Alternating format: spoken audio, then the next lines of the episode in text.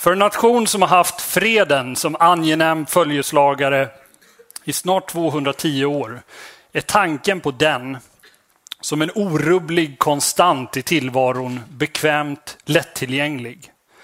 Men att vila i denna slutsats har blivit farligare än på mycket lång tid. Många har sagt det före mig, men låt mig göra det med ämbetets kraft, mindre inlindat och med en osminkad tydlighet. Det kan bli krig i Sverige.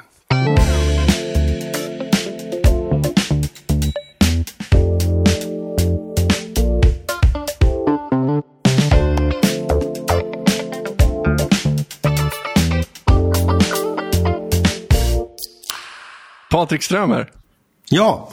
Fan vad kul att ha med dig igen. Ja, tack så jättemycket. Ja, det var väldigt länge sedan. Jag såg att eh, det var i december 2020 du var med senast. Det var ett tag sedan, ja. Ja, och då snackade vi snus. Ja, det är också. Det är så länge sedan. Shit. Ja, det är helt sjukt länge sedan. Det är fan över tre år sedan. Mm. Men det var ett väldigt bra och kul avsnitt. Vi fick väldigt många ehm, människor som hörde av sig och tyckte att det var väldigt intressant. Eh, många snusare som ville veta om det var farligt att snusa eller inte. Nej, det är det fortfarande inte. Nej, precis. Jag var tvungen att förklara det här för många argentinare här. Ja. Aha.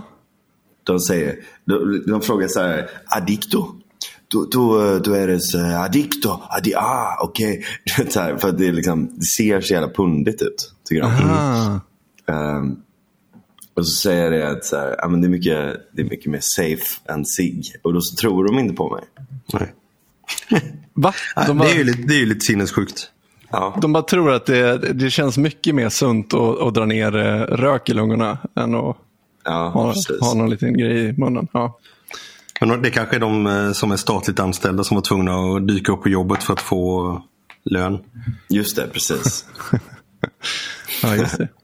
Men eh, ja, och, och du är ju eh, inte obekant för podden i övrigt heller. Alltså du har ju varit ganska, alltså i och för sig, de som lyssnar på podden kanske inte vet om det, men du har ju varit ga- ganska engagerad i podden eh, under typ hela tiden vi har sänt. Eh, Ja, men jag tycker, jag tycker det är ett trevligt format. ja, jag har fått... Sen, sen, sen skulle jag behöva lite mer så här korta, rappa avsnitt när ni bara pratar David Hume och Jonathan Haidt och sånt där. Men ni, Ja, kanske, okej. ni kanske är förbi det stadiet. Nej, Jag kan alltid prata David, eh, David Hume. Ehm, Han är bra. det, det är alltid spännande.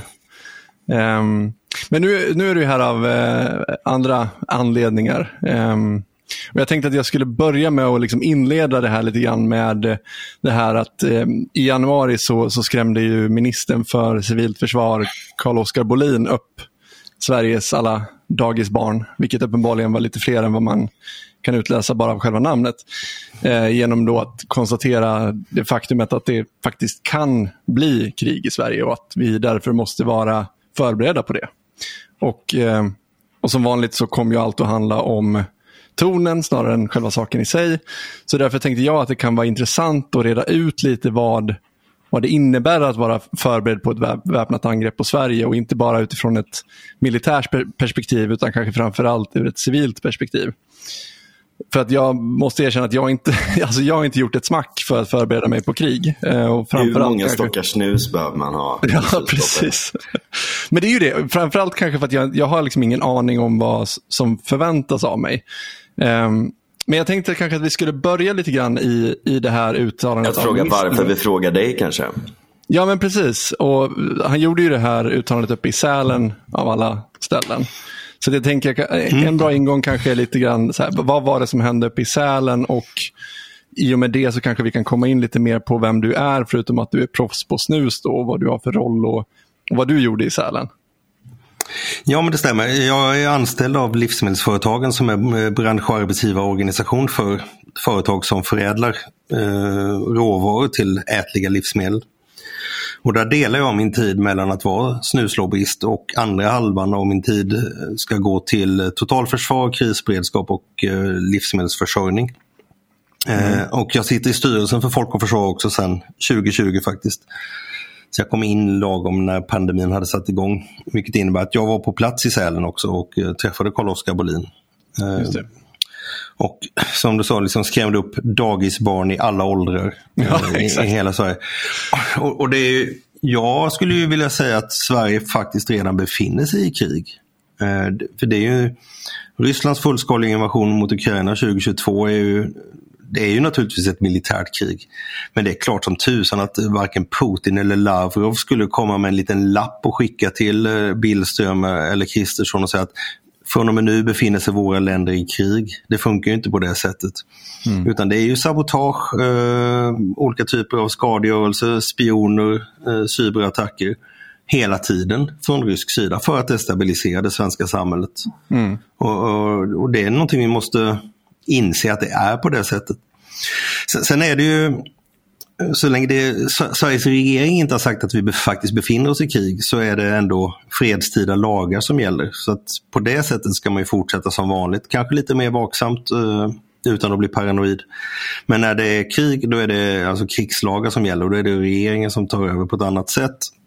Mm. Du har möjlighet att prisreglera, ransonera, styra resurser i samhället på ett sätt, alltså det blir planekonomi mm. för att kunna fokusera ansträngningarna. Sen hoppas jag ju att uh, en klok regering låter bli att styra allt för mycket utan istället uh, kravställer. Vad är det som behövs och vad, vad är det som ska levereras och vart?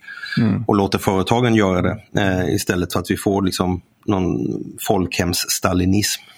Ja, precis. Det beror nog lite på vilken regering vi har när, när och om kriget bryter ut, skulle jag, skulle jag tro. Um, även om sossar är väl inte helt värdelösa på att förstå ekonomi. Um, de hade ju kunnat vara sämre i alla fall. Kan man väl. Ja, nej, men eh, jag, jag tror ändå att, uh, att det är ganska bred enighet om att, åtminstone när det gäller mat, att det är faktiskt väldigt bra att det är, att det är marknadsstyrt. Att det är flera olika aktörer Mm. Som, som, som tillhandahåller det som behövs på marknaden. Eh, att de konkurrerar med varandra. Att du har en prismekanism som gör att eh, det som det är brist på det blir dyrt.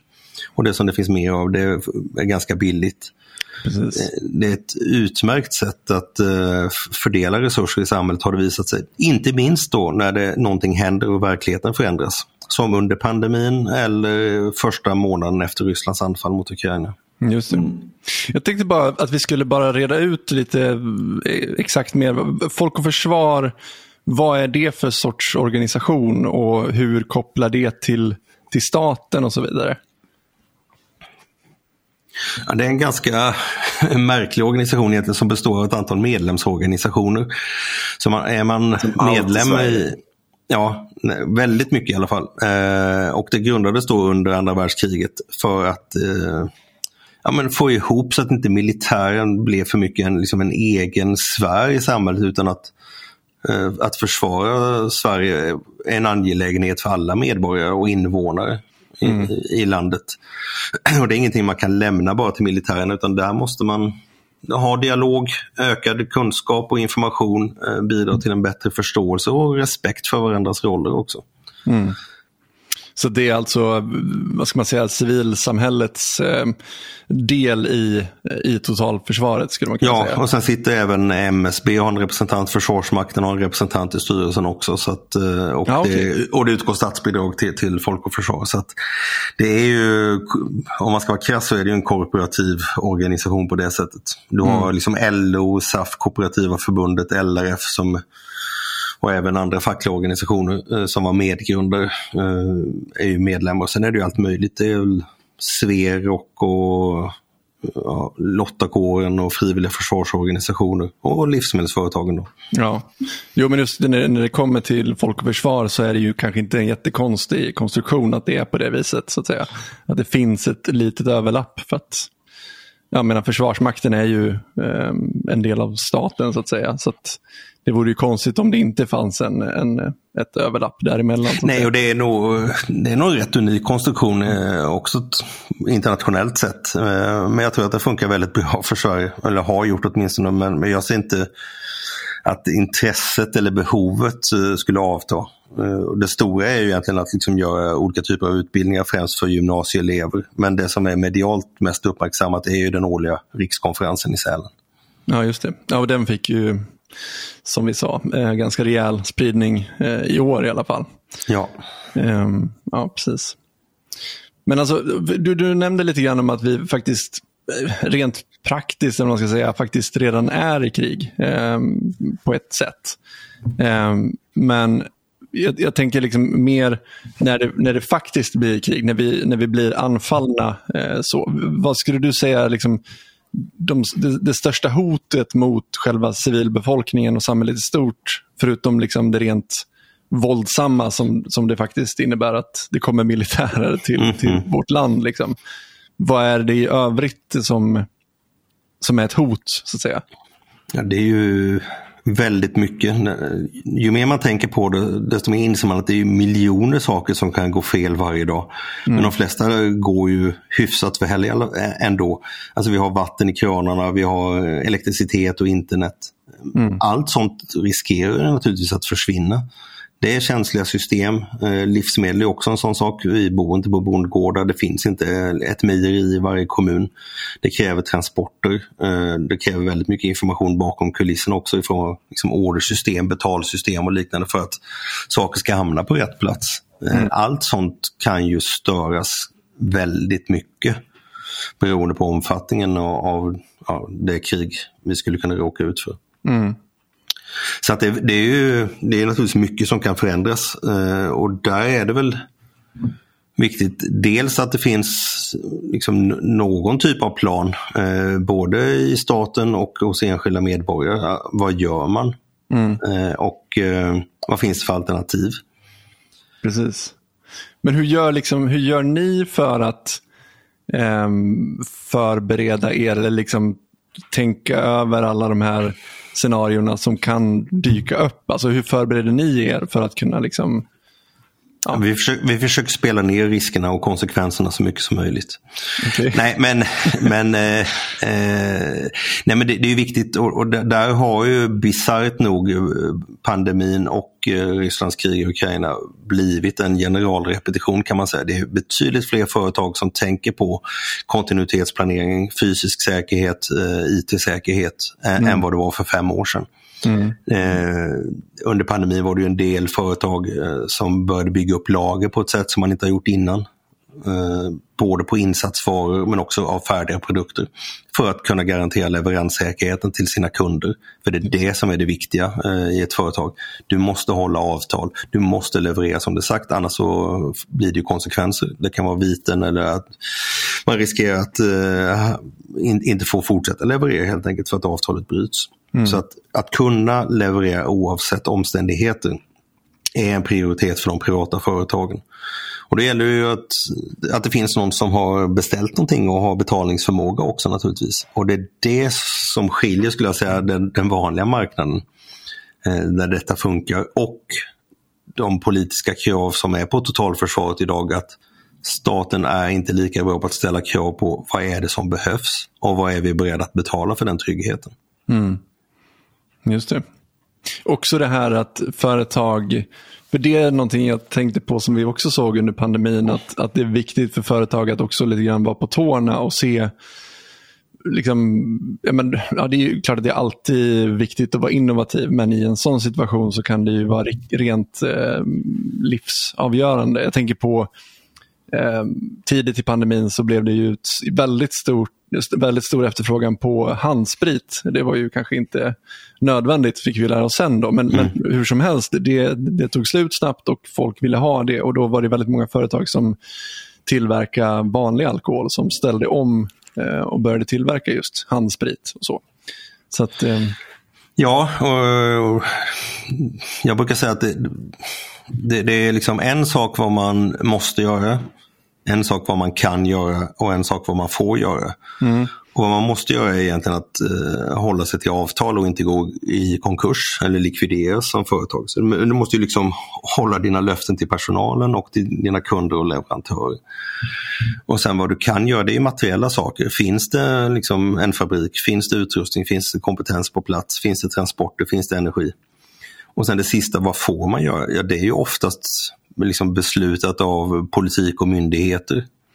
Och det är naturligtvis förhandlingsbart i, i, olika situationer. Så att när det gäller handspriten så det är klart att både Absolut och Lantmännen som tillverkar etanol kunde göra etanol för handsprit. Men fick de göra det? Nej, de var ju tvungna att betala alkoholskatt på det. Liksom flera hundra spänn per liter och det hade de ingen lust med. Nej. Så det tog ju några veckor innan eh, liksom, skattekontoret i Ludvika som hand om punktskatterna kunde cleara den saken.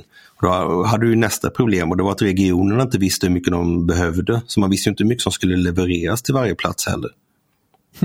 Och då är, det natur- då är det naturligtvis svårt. Skattekontoret i Ludvika? Ja, de, de har så här, eh, liksom, det är bara rent organisatoriskt att där är de som är experter på just punktskatter. Och där, de sitter i min gamla hemstad. Ja, Jag vet ju inte vad din gamla hemstad är. Ludvika.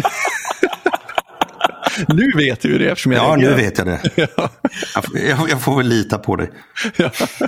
Djupstaten sitter i Ludvika. Ja, det, Men det kan fin- man aldrig tro. Det finns ingen djupstat i Sverige. Det finns Sveriges kommuner och regioner. Det är det, det, är det yttersta. Jag har en teori. och det är att eh, det finns en djupstat. Um, det, är så här, alltså, den en, det enda vittnet till Palmes mord, det, det är ju Lisbeth Palme. Ja. och det. hon är ju jävig. Eh, så att eh, det är lite suspekt det där. Det är liksom, okej, det är Lisbeth Palme och någon jävla tjackpundare. Det är ju inte två jätteseriösa vittnen. Eh, så att jag tror helt enkelt att det fejkades bara. Alltså Palmes död fejkades för att de skulle kunna... Hur kom vi in på det här? Det, Vem finansierar dig? ja, just det. Exakt. Det kan man fan fråga sig alltså.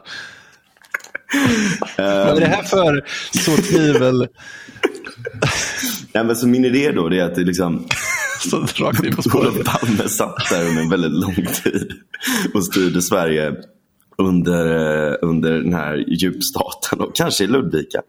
Eh, och, eh, Det var hans stay behind. Precis, precis, exakt. Och det finns en, nu finns det fortfarande en nekrokratisk kult som, som fortsätter i hans anda. Men, men liksom det yttre skalet av det är bara en massa ko- kommunfrisyrer och vad, vad heter han, genusvetaren alltså, som, som var med där? Pottfrillan? Ja, po- pottfrillan. Bara en massa sådana pottfrillor och, och kommunfrisyrer. Det är svenska djupstaten. Men du Ja, men menar inte- då alltså, du är ju expert tydligen då Patrik, så att, på försvar och säkerhet sånt där. Du menar Ja, men, inte men jag, är väldigt, jag, jag är väldigt dålig på konspirationsteorier för att erkänna. Men det känns som att det finns ett överlapp här mellan er. Du sa ju att eh, SKR är eh, Sveriges deep state och det är väl Ja, lite grann det man säger också.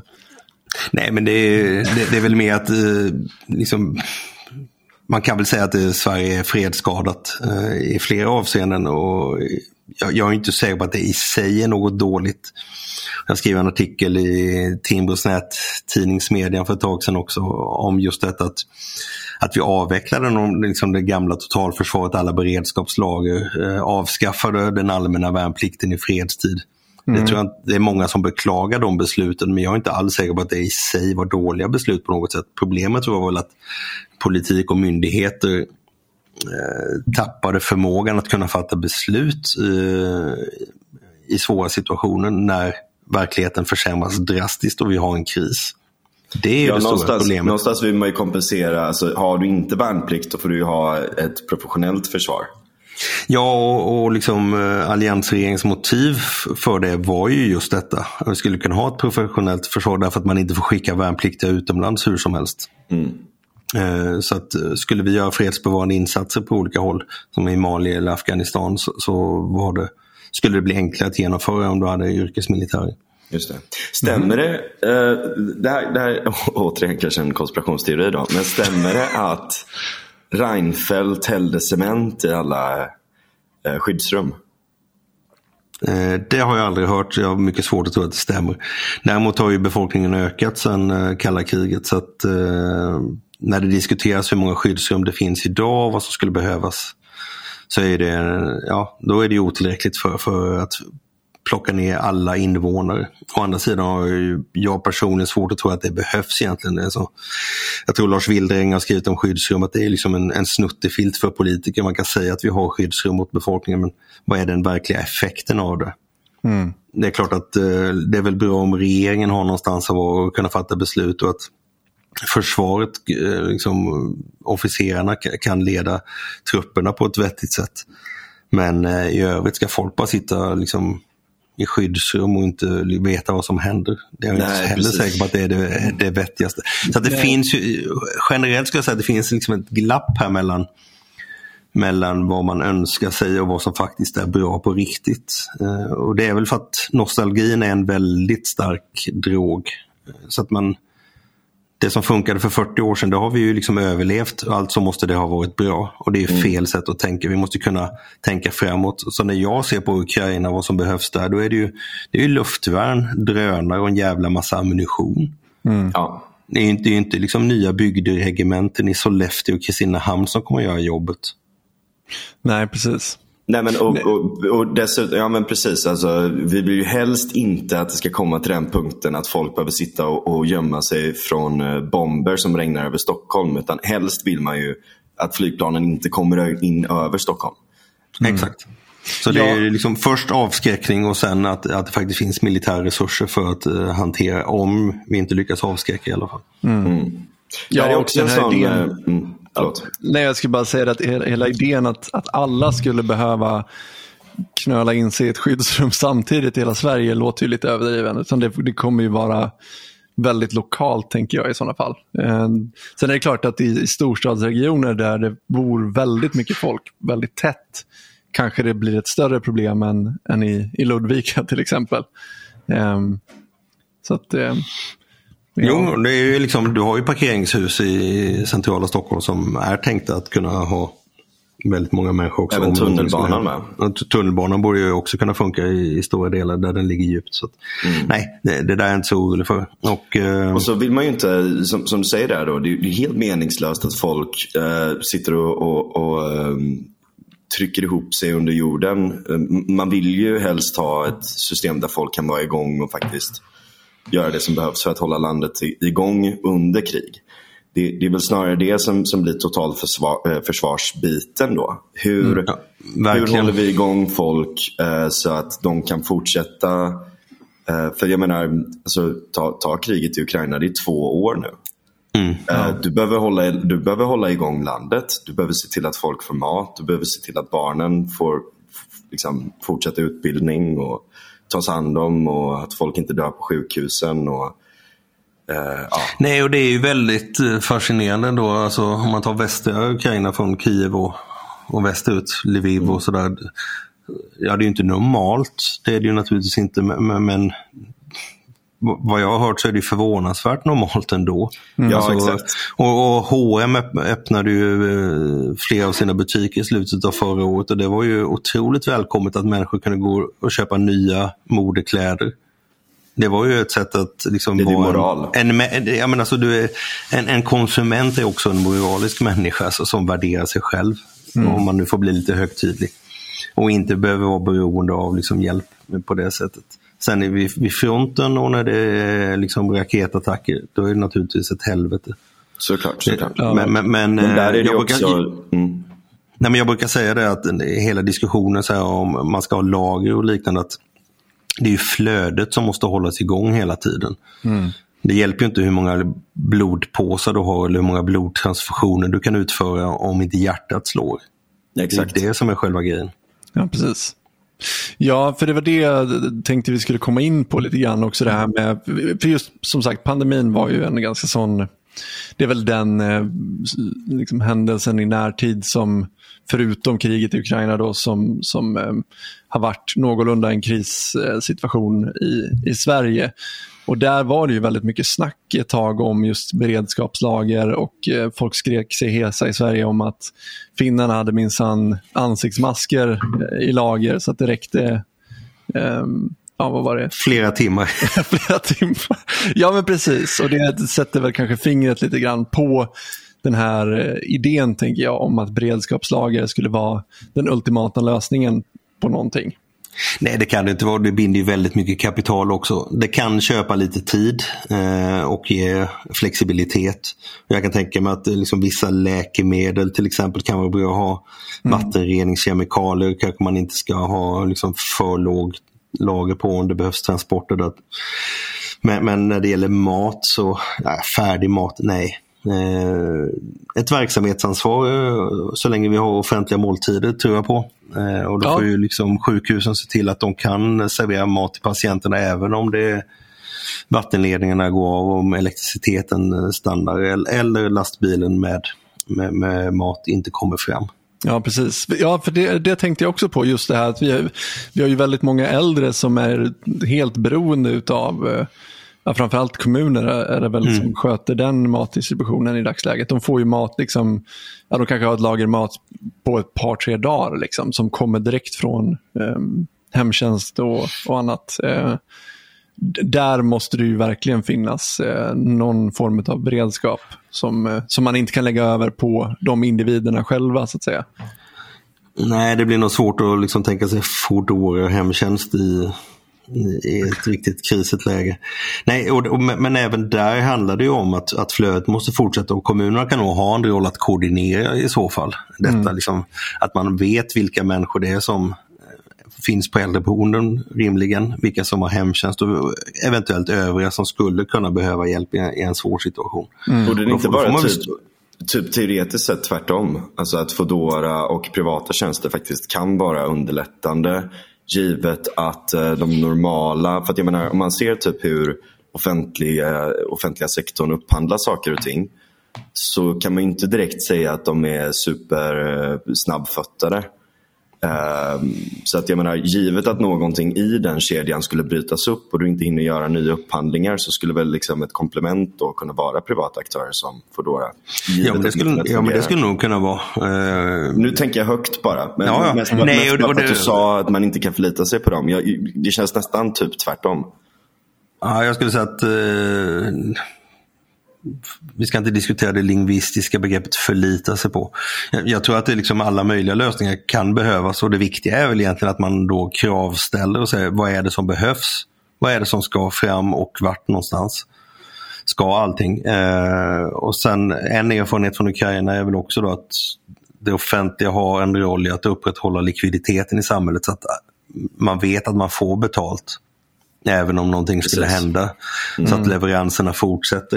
Eh, Och då visar det sig att det verkar funka väldigt väl. Ja, Men, men, men eh, är, du, är du orolig för att få betalt och hålla inne leveranserna, då kan ju det i sin tur få väldigt allvarliga konsekvenser i flera led naturligtvis. det, det som gör mig lite orolig är att vi har ju verkligen en kultur i Sverige som är eh, väldigt individualistisk men också väldigt atomistisk i sin individualism. Alltså, alltså att varje individ eh, liksom mer eller mindre är ansvarig för sig själv och eh, om inte de är ansvariga så är det staten eller det offentliga som är ansvarig. Vi har liksom ingen, alltså om, om vi ska diskutera liksom att, försv- liksom att förbereda sig för eh, Eh, krig så tänker jag framförallt på ja, vad, vad ska jag göra för min egen överlevnad. Jag tänker ju inte på tanten över gården, vilket jag borde göra. Det är ju hemskt att jag inte gör det. Alltså, jag gör ju det när jag har tänkt efter lite grann, men min första tanke ligger ju inte där. Liksom. Men eh, den kanske borde göra det mer. Eh, jag vet inte vad jag... Ja, eller, eller också räcker det väl att du när du tänker på det så inser du att ja, det, det är så man borde tänka. Och det, då kan Ja. man göra det när, när situationen uppstår. Och, det- och det är ju svårt att veta vad, vad som händer med de eh, liksom, katastrofer som ändå har drabbat Sverige. Om vi säger skogsbränd, eh, terrorattentatet på Drottninggatan, eh, vinterstormar som har gjort skärgården strömlös och översvämning och sådär. Då har ju civilsamhället visat sig vara otroligt starkt i Sverige. Jag tycker Drottninggatan var väl det tydligaste exemplet på det när kollektivtrafiken slutade gå och massa stockholmare gick hem över broarna över vattnet och sådär. Och sen så, så slaggade man på någon soffa och man beställde en pizza eh, och man tog hand om varandra. Men tycker också alla de, ett bra exempel. all, alla de situationerna har varit under väldigt begränsad tid. Så vi vet ju inte vad som händer efter två, tre veckor med, med det, liksom, svenskarnas tålamod i detta. Nej men det är sant, det är faktiskt en väldigt bra spaning. Vi är, det- och det är kanske just därför vi har byggt upp det här välfärdssamhället också. För att vi är sådana i grunden. Det är lite ironiskt att, att människor som, som kanske är väldigt eh, ansvarstagande och måna om varandra bygger upp ett välfärdssamhälle så att vi ska slippa vara det. Det borde ju vara tvärtom kanske. De som inte vill eh, ta ansvar för andra människor bygger upp välfärdssamhällen istället. Ja, eller också är det just att eh, liksom, den akuta krisen skapar en annan typ av situation. Eh, jag kan ju se det på mina barn när de var små, att de kunde ju bete sig hur som helst, men när man hamnade på sjukhus med dem, då var de ju tappra och liksom lydde allting läkaren sa. Lät sig röntgas med brutna nyckelben och allting. Mm. För, för då var det på allvar. Och Jag tror ändå att liksom majoriteten av svenskarna förstår att skilja på en situation där det är på allvar. Och så kommer några stycken fortfarande och säger att ja, fast nu använder vi fel eh, tonval här. Och det är liksom, men då blir man trött vi ska, på det. Vi ska inte skrämmas. Ja, men, det, det, men, men jag mm. tror att det, det kommer vara en, en försvinnande liten minoritet. Jag tror att anledningen varför vi byggde upp ett välfärdssamhälle där inte en shitpost eh, är att eh, vi helt enkelt är autistiska ingenjörer i det här landet. Så att mm. man vill liksom skapa bra system. Alltså det, så att säga, det, det, bästa sättet att helga någonting är att bygga ett riktigt bra system för det. Ja. Mm. Fattar ni vad jag menar? Så, att, så att ja, det, är så här, det, det, här, det här borde vi ha ett bra system för. Mm. Ja, för att det är viktigt. Och, och, och, jag köper kanske den generella beskrivningen att svenskar är mer autistiska ingenjörer än andra. Men det förklarar ju då inte varför massa andra länder också har olika typer av välfärdsstater. Med. Nej, nej, såklart. Ja, men det har, vi, det har de ju också. Men, jag, men, men där kommer det ju någonting då att, alltså li, lite den här grejen också att, att man eh, kanske inte då skulle ta ansvar i flera veckor eh, just för att man tycker det här borde det finnas ett system för. Ja, precis. Det här borde kunna gå att lösa på ett bättre mm. sätt. Alltså att det finns lite den idén runt saker och ting. Um, men, men, men samtidigt, ja. jag, jag, tycker att det är en bra poäng just det som hände där. Att folk, folk var väldigt, väldigt öppna med att hjälpa varandra när det väl gällde. Och um, um, Någonstans så har vi också resiliens i form av att alltså, givet att vi har fungerande eh, kedjor, alltså värdekedjor och mm. allt sånt där, så har ju folk generellt sett råd att kunna hjälpa varandra under en kort period och sådär också. Så att, eh, Absolut. Just, just, den biten, just den biten är ju rätt viktig också. Ja, och sen tittar man på undersökningar så är svenskarna är väl bland de i EU som visar starka stöd för Ukraina. Det är mm. också höga siffror för liksom försvarsvilja för det egna landet. Så att, det finns en ganska nej, bra över, över, Överlag är jag inte sådär jättenervös. Men, men, men, det finns liksom delar av den chattrande klassen som uh, ja, håller på. Svante Nordin skrev uh, en, en, grej för, för oss en gång, uh, alltså för mitt andra jobb. Då. och som, som jag tyckte var så jävla on point. Typ. Han pratade om och, och, och i, i, den, den har inte släppts än, men, men, men, han, han går in lite på um, just det här med eh, Storbritannien eh, och hur, alltså innan då eh, första och andra världskriget, hur, hur man var väldigt, väldigt skeptisk mot att, eh, alltså lite det här med krigarmoral och eh, kristen moral och lite olika sådana där saker. Då. Liksom, är väst degenererat? Bryr vi oss inte mm. om sådana här saker längre? Mm. Um, men då tog han upp det exemplet då att den chattrande klassen pratade om hur hemskt det var att eh, barnen lekte med tennsoldater och um, det ena och det andra och det tredje. Men när det väl gällde, och, och just det, och, och innan um, jag såg något klipp här häromdagen när, när de gick runt och frågade om, om försvarsviljan hos folk. Skulle du, skulle du försvara eh, Sverige? Jag tror generellt sett att här, ställer du den frågan i fredstid så kommer folk säga äh, nej det kommer jag inte göra. Exakt. Det skulle jag aldrig mm, göra. Men, men skulle det väl vara skarpt läge då skulle folk haja till tror jag. Ja, mm. det, uh, det, det, absolut. Och det kan jag relatera till personligen. Att, att så här, i, I fredstid, så, så om jag skulle få frågan så skulle jag nog bara säga nej. Eh, för att eh, här, spontant så är jag inte intresserad av krig. Bla, bla. Men jag kommer ihåg att jag, jag, kommer ihåg att jag kände det eh, efter eh, liksom precis när terrorattentatet på Drottninggatan hade hänt, att jag kände liksom en helt annan känsla. Liksom att ska fan inte ge sig på vårt folk. Alltså, man blev lite nationalistisk mm, helt plötsligt. Liksom. Den känslan att fan, man blev, jag blev jävligt förbannad. Liksom. Och, mm. eh, Också att det är ryssen, alltså det är någonting som växer. Ja, det sitter djupt, det gör ju det. Och, och, förmodligen, jag vet inte vad, men vi har väl alltid varit lite fiender med, med ryssarna. Plus att, ja. jag menar, sist vi faktiskt var i krig så förlorade vi Finland. Mot ryssen. Så, så, så det sitter djupt i den svenska folksjälen just, just Inte bara. Finland, vi förlorade Sankt, Sankt Petersburg också. Ja, det var mycket där. Ehm, så att, eh, jag tror, ja, precis som ni säger, jag vill bara, mest bara fylla i det. Att jag tror att när det väl blir skarpt läge så tror jag att svensken ehm, kommer haja till på ett helt annat sätt än vad man inte tror om sig själv i fredstid. Nej, och så får vi hoppas att vi faktiskt inte når dit utan att vi gör det som är rätt och riktigt nu för att undvika. Precis, dels det, men även att, att, att förbereda oss så att vi har liksom någon beredskap när det väl händer. Och där kan jag erkänna att är jag inte så bra på det. Eh, Nej, men eh, i, i grunden är det ju liksom allmän tjänsteplikt. Eh, gäller ju, så att eh, staten bestämmer över ditt liv. Ja, och vad, vad innebär det? Liksom? Jag är tvungen Ja, det, egentligen innebär det ju att eh, har du ett eh, viktigt jobb så ska du fortsätta med det. Har du inte det så ska du hjälpa till med någonting annat. Så och vad att, innebär ett viktigt jobb? det är svårt att säga. Ja, det vet jag inte. Allting utom att vara kolumnist på Dagens Nyheter. Nej, men, nej, men liksom, det spelar ingen roll om, om du eh, liksom, jobbar på ett bageri eller sjukvården eller en förskola. Alltså, allt sånt måste ju fortsätta också. Ja, Ale- Ale-. Alex Schulman tvingas liksom at gunpoint att fortsätta skriva sina jävla skitkrönikor. Nej, men, ja, för det är en sån, också en, en lärdom från pandemin att, eh, jag vet inte om vi Jo, jag tror att vi pratar om det i Sverige också, men framförallt minns jag det från USA, att man pratar om så här non-essentials och, och essentials. Liksom. Och jag förstår inte i en, i en liksom marknadsekonomi hur man kan göra den uppdelningen, för att allt hänger ju ihop mer eller mindre. Nej, och, och, och, någonstans så kanske konsumenten avgör det. Ja, exakt, precis. Alltså man, man, man eh, köper inte gymkläder, men man kanske köper ryggsäckar ja, ja, samma, i, som finns i samma butik. Mm. Eh, Så det där, jag har ju väldigt liksom, stor eh, tilltro till marknaden och prismekanismen att, att faktiskt lösa problem just när verkligheten ändras så snabbt som den gör. Precis. Återigen pandemin, bra exempel på det. Ja, verkligen. Exakt. Ja, och ä- ä- även eh, liksom Rysslands krig i Ukraina.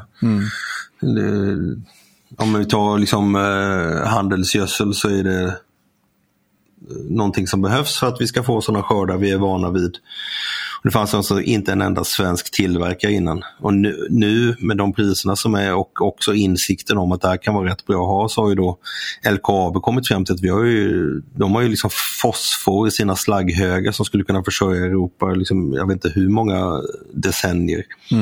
Och, du, och du har liksom hittat nya metoder du kan ta av liksom, biprodukter från pappersbruk.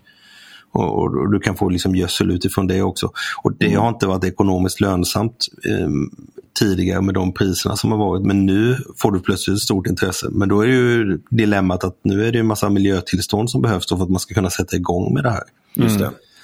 Så att eh, vi får väl ha, liksom, sätta någon från Länsstyrelsen och säga att eh, nej, Sverige är en mikrobiotop så ni kan inte anfalla oss här nu. Ja, exakt. Exakt. Nej, det passar inte så bra just nu. Nej, och det är, också, det är ju naturligtvis också helt sjukt det där med att liksom JAS, JAS-planen inte får flyga efter klockan tre i Linköping. Ja, ja. För de har inte miljötillstånd. Nej. Och sen cybersäkerhetscentret i Solna. Det kan man tycka är ganska klokt om inte liksom obehöriga kan ta sig in där heller. Men de har inte fått bygglov av Solna kommun för att sätta upp stängsel. Oj. ja. Alltså så längre än så har ju inte liksom krisinsikten nått i alla fall. Men Nej. alla de, alla de är ju också finansierade av Ryssland. Alla miljötomtar. Är det en konspirationsteori eller finns det belägg för det här? Det finns faktiskt lite belägg för Det, är- det är nog både och skulle jag tro. Ja, det är båda också såklart. Men, men det var ju det här, alltså, det kom ju fram, det, var, det här var nog ett par år sedan nu, eh, så kom det ju fram att Ryssland alltså, har genom proxys, typ så här, jag vet inte hur många lager, men, eller hur många led så att säga. Eh, men, men, men i princip haft någon form av så här Panama Papers för eh, att finansiera eh, Oj, miljömuppar. stopp, stopp, stopp, stopp, stopp, stopp. Vadå? Nu, precis när vi spelar in nu så har uh, Ungerns parlament röstat ja till Sveriges NATO-ansökan. Har de det? Jäklar. Historiskt. Åh Ja. oh, jävlar! We're fucking Gött. set då alltså. Mm. Nu är det formaliteter kvar. Nu har vi här i bakgrunden också. det, är Jubla. bara, det är bara Länsstyrelsens miljöenhet som ska godkänna po- postgången.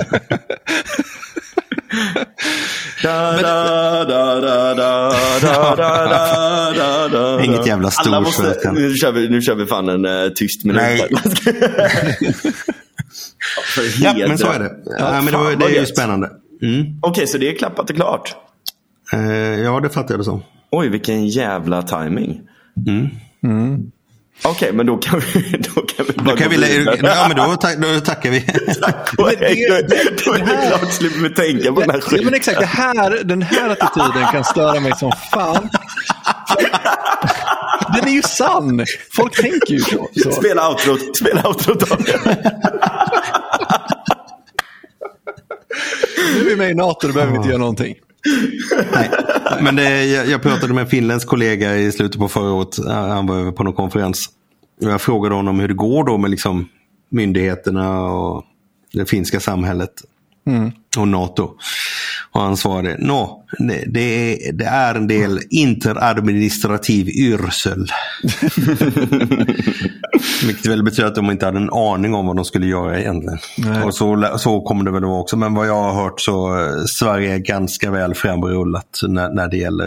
Fan, vi har ju haft någon jävla Ja, skugg, skuggsamarbete med dem i 50 år. Liksom. Det är som men- att det är helt så här Men jag, yrvaket och jag, nytt. jag har ju en, en väldigt eh, kufig sak också att ta upp när det gäller NATO. Det är att snus är ju förbjudet i EU, det vet vi. Men sen har Holland och Belgien förbjudit nikotinportioner också. Och var ligger NATO-högkvarteret i Europa?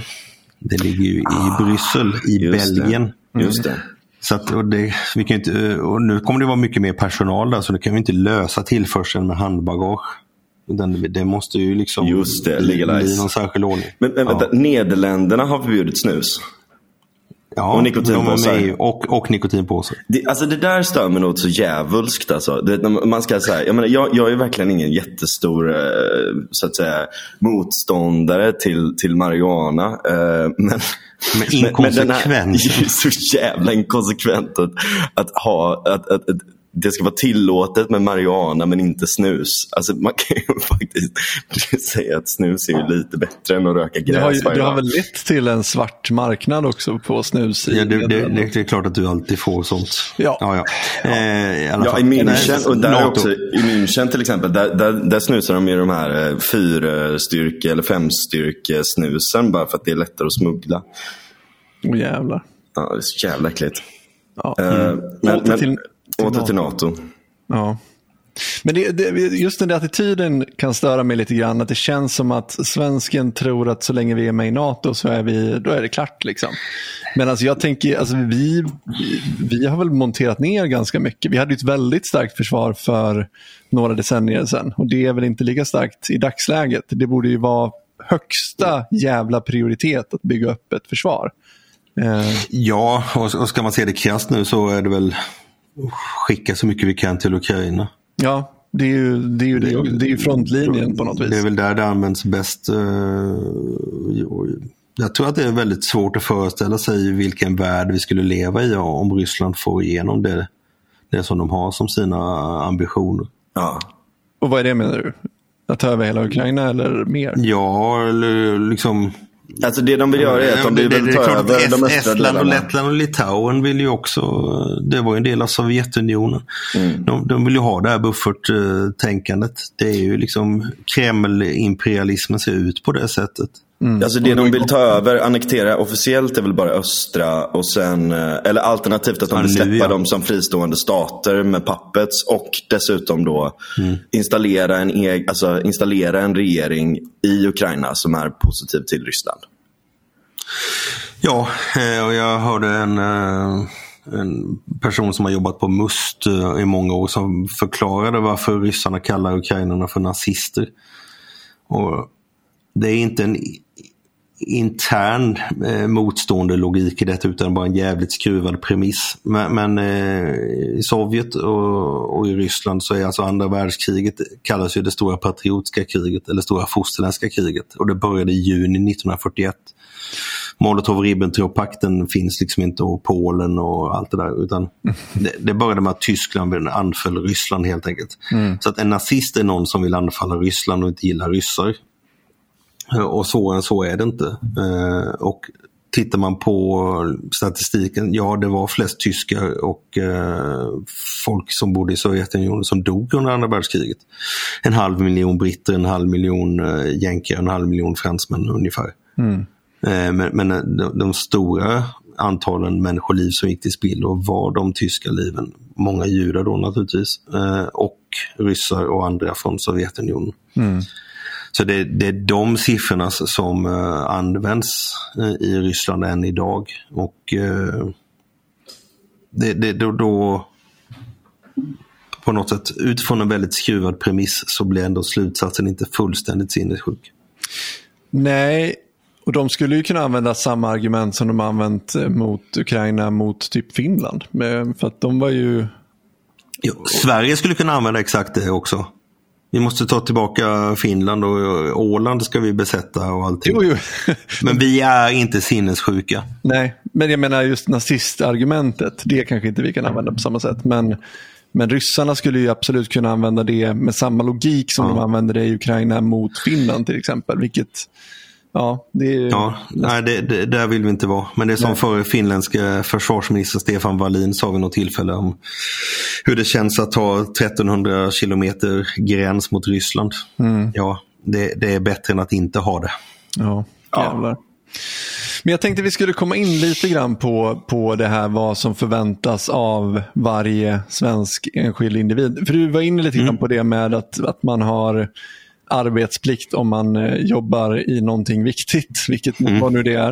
Eh, men, men även, jag vill komma in lite mer på liksom, detaljer. Liksom, vad, vad, säg att Ryssland eh, eh, anfaller Gotland imorgon. Ska jag liksom fylla badkaret då med vatten och tejpa fönstren? Eller, eller vad, Ska jag, vad, förväntas av mig?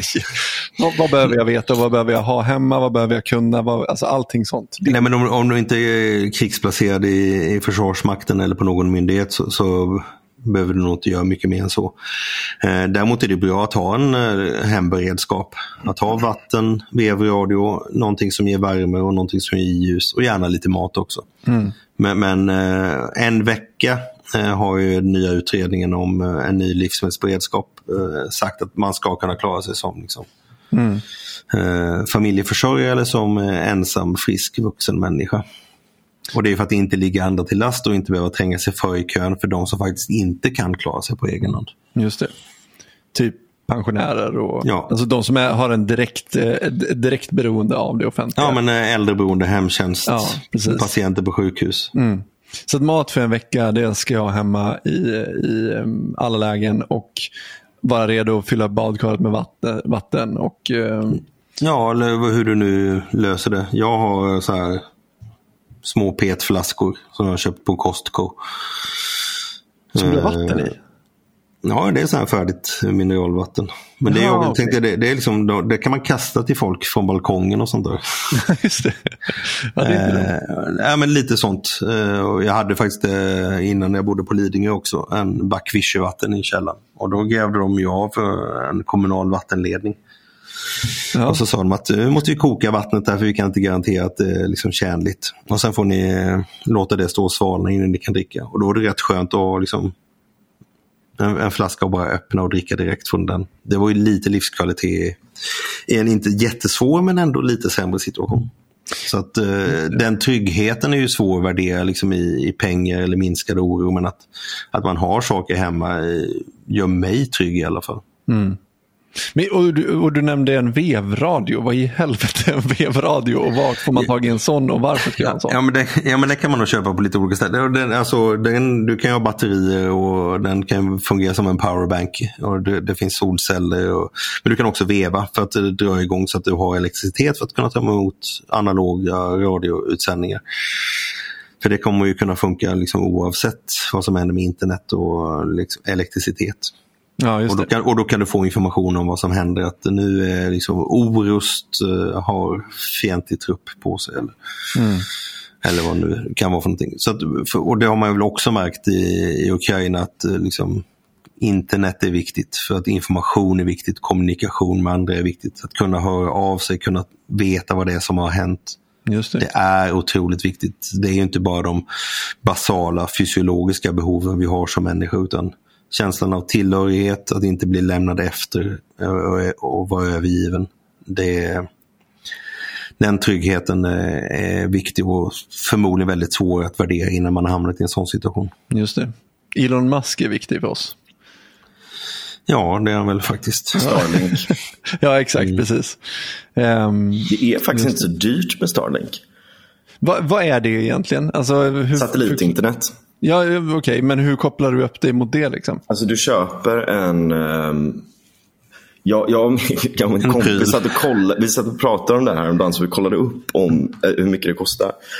Eh, så det kostar ju bara så här, kanske 4-5 tusen för en sån här eh, eh, då, eh, antenn. Eller en, det är ju snarare liksom en liten platta. Då.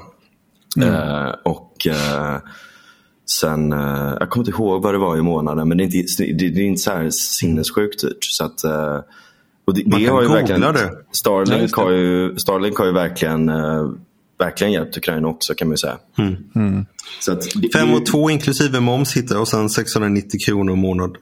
Och Ja. uppåt beroende på abonnemang. Det är, ju, Mm. det är ju dyrt jämfört såklart med, med det vi Jo. har. Men, men, men det är rätt intressant ändå att, att den infrastrukturen finns. Ja, verkligen. Uh, och, och Det där är ju grejen i allmänhet. Det är ju samma sak. Alltså, en väldigt viktig aspekt runt då det här med consumer goods och militär goods och det ena och det andra och det tredje. Det är att båda de två sakerna hjälper varandra. Alltså, om, man, om man ser investeringarna som USA har lagt i sin försvarsbudget eh, så kan man inte bara se Eh, alltså för det är många som ofta säger att ah, det är så jävla mycket pengar som går in där och bla bla bla. bla, bla. Men det är ju forskningsstöd. Eh, en väldigt stor andel av det är forskningsstöd också. Som sen då kommersialiser, eh, kommersialiseras på marknaden och drar pengar in tillbaka. Och eh, om, man, eh, om man lyssnar på, alltså just, just den här saken som vi pratat om då, liksom det här med konsumentkedjor samarbete mellan det privata och det offentliga och så vidare. och Så vidare så är ju det här en extremt viktig aspekt i det. Alltså drönarteknologin har ju varit på den eh, vanliga marknaden men den kan också så att säga weaponizas. Ja. Eh, och ja, Det ena och det andra eh, utöver det också finns ju där. Så det, det är ju det som gör att alltså, just den resiliensbiten eller liksom, vad ska man säga, eh, alltså, hur kraftfullt ett land är beror ju på väldigt, väldigt stor del hur stor industri för saker och ting eh, som finns i allmänhet. Dels för eh, då självförsörjande och det ena, men också hur stor är förmågan att kunna skifta om produktionen till att producera militärt materiel Ehm, och vad, hur, hur stor är den teknologin? Uh, och, och hur funkar det här samspelet mellan uh, forskning Ehm, till det militära och consumer technology? Alltså Ryssland till exempel. Eh, ett av deras största problem var att de kunde inte kommersialisera sin te- teknologi för den var så extremt spetsig. Eh, dels var den extremt spetsig till ehm, eh, militär teknologi militärteknologi på ett sätt som inte gick att kommersialisera och sen så ville de inte kommersialisera det heller för att de ville inte släppa på det.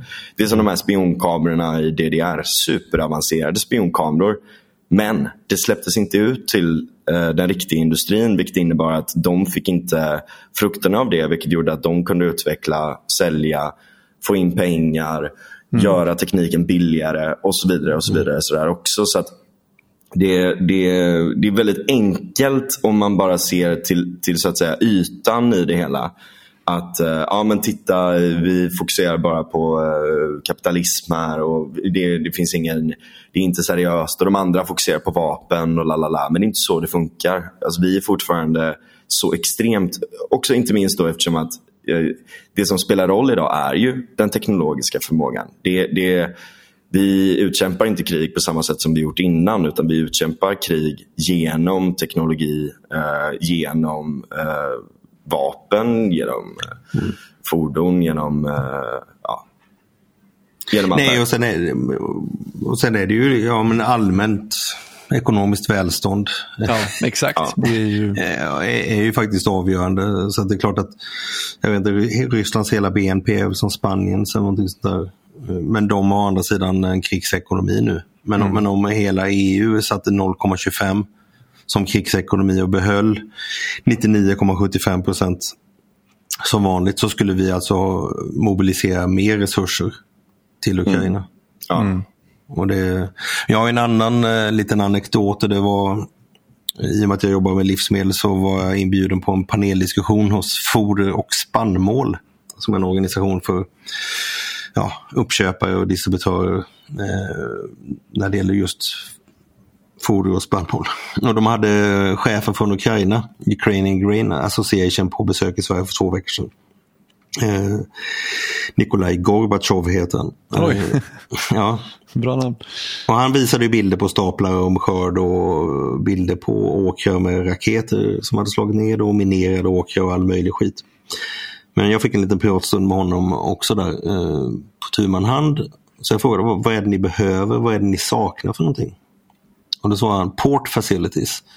Alltså det sådana här rullband som liksom automatiskt skovlar upp spannmål från lastbilar och tågvagnar upp på båtarna till, i Svarta havet. Det är vad de eh, inte har just nu. Och hur tusan ska man kunna förbereda sig på någonting sånt? Ja, exakt. Kan, jag är liksom rädd att berätta den här historien för då är det väl någon, något kommunal som tänker att nu måste vi ha tio sådana här eh, rullband i Göteborgs hamn som står ifall det blir krig. För det behövde de i Ukraina. Men, och, men för mig visar det här liksom behovet av flexibilitet och att kunna göra det som faktiskt behövs för stunden. Exakt. Och då Ja, behöver man ett exakt. snabbt kommunikationssystem, vilket en marknad är väldigt bra på Ja, och, och kanske flera olika företag som kan eh, konkurrera om att leverera detta också. Och få betalt för den leveransen. Men gör ni eh, på Folk och Försvar några liksom kalkyler om hur stora risker det är för ett väpnat angrepp? Eller är det liksom... Nej. Ni gör inte något sånt liksom? Inte vad jag känner till i alla fall. Nej. Nej. Ehm, nej, för jag, jag tänkte inte det heller, men jag vill bara kolla för för att jag tänker att så här, vi ska ju vara förberedda oavsett risk. Um, sen är det klart att ju högre risken är, desto viktigare är det såklart. Men, men vi ska ju alltid vara förberedda. Men ja, då fick jag svar på den. Då. Så du, du kan inte svara på frågan hur stor risken det är att, att eh, Sverige blir eh, angripet eh, militärt. Nej, och det beror ju på. Det är faktiskt eh, ett odds som vi kan påverka redan nu. Ja, Alltså, ju mer hjälp vi vi ger till Ukraina, ju- ju bättre avskräckningsförmåga vi har. eh, Och det är väl större nu då eh, i, i, i NATO. Desto lägre är ju risken att det någonting allvarligt händer. jo. Hur går det i Och, kriget i Ukraina? Ja, Vad är men det liksom är- det senaste? Jag, jag har faktiskt inte följt det så mycket det senaste. Nej, men det är, det är ju, ryssarna har gjort eh, liksom territoriella framsteg runt Adivika. Eh, fast den staden finns ju egentligen inte längre, så att det, de kör ju sitt. Eh, de, de skiter ju i människoliv, ryssarna, det har de gjort liksom alltid. Ja. Eh, men, men då har de ju... Det är deras modus operandi. Liksom. Ja, eh, och det är väl därför statistiken från andra världskriget ser ut som den gör också. Ja. Demokrat, demokratiska länder är rädda om sina medborgares liv. Auktoritära stater skiter i vilket. Så att det, det är väl ganska mycket stillestånd och det är ju hårt minerat också, på stora delar. Eh, och sen är det ju för lite ammunition.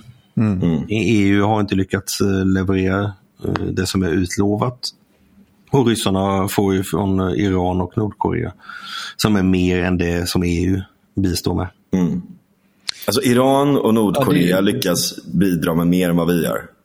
Ja, Det är ju patetiskt. Det är fan patetiskt.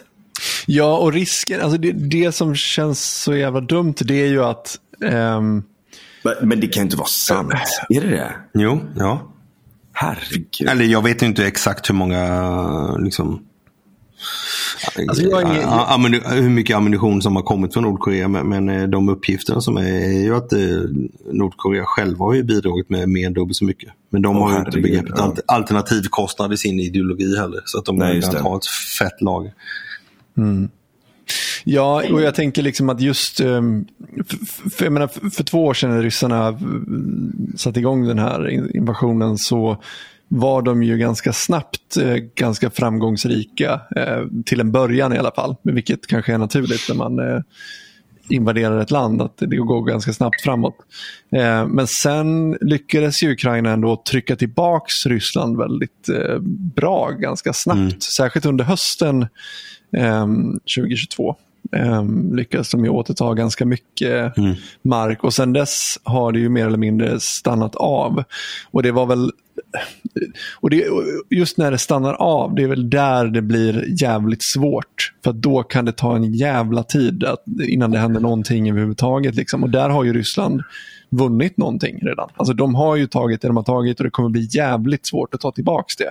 Där skulle EU varit kanske ännu snabbare mm. på tårna redan från början. Att eh, vi har en tidspress här nu, det måste gå fort. För att är det så att det här blir ett Ja, men det är ju fortfarande, nu vet inte jag hur svårt det är att utbilda stridspiloter, men, men alltså det, det, det finns inga fredsbevarande insatser. Alltså från eh, FN, eh, där sitter ju Ryssland och har veto i säkerhetsrådet. Ja, precis. Du har ingen liksom, coalition of the willing som du hade inför eh, invasionen av Irak när Saddam Hussein skulle bort.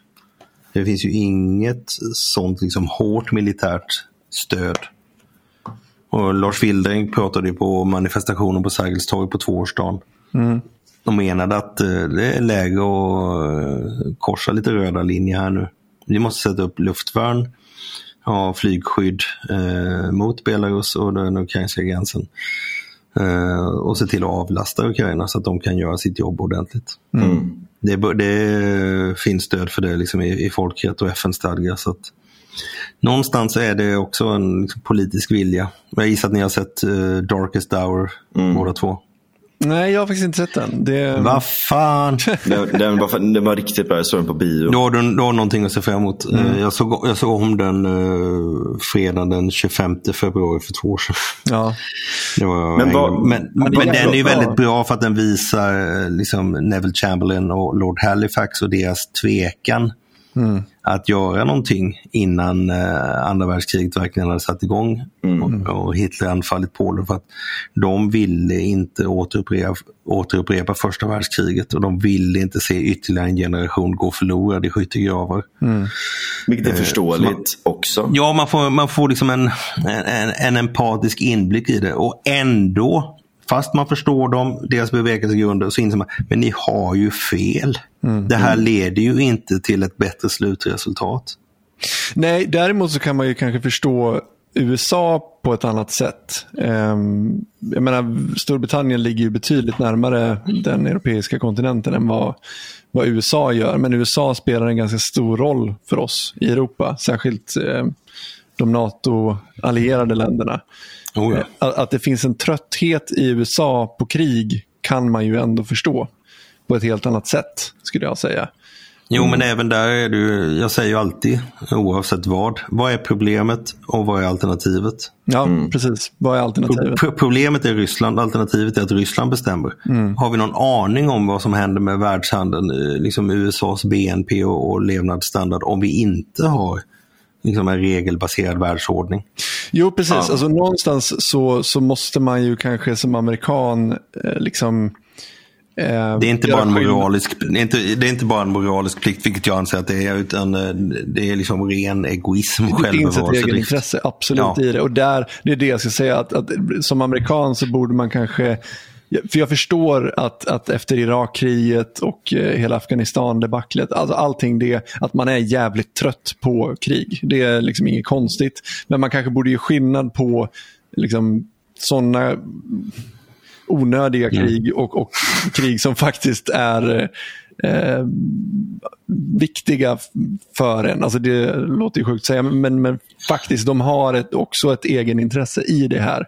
Eh, att, um, ja, Men där kan man också tänka att nu har vi haft Pax Americana under en väldigt lång tid. Uh, sen, sen å andra sidan, alltså många insatser har ju dessutom varit såklart uh, det funnits uh, bidrag i insatserna från europeiska länder och sådär också. Men det är nog ganska rimligt just nu att, att vi underlättar USAs börda genom att göra Ja, det ja, kanske lite mer till Pax Atlantica på något sätt. Ehm, ehm, och, och, och samarbetet där mellan USA och Europa. För att USA har väldigt mycket interna problem just nu som behöver, behöver lösas. Och vi har också såklart interna problem, inte minst med invandringen.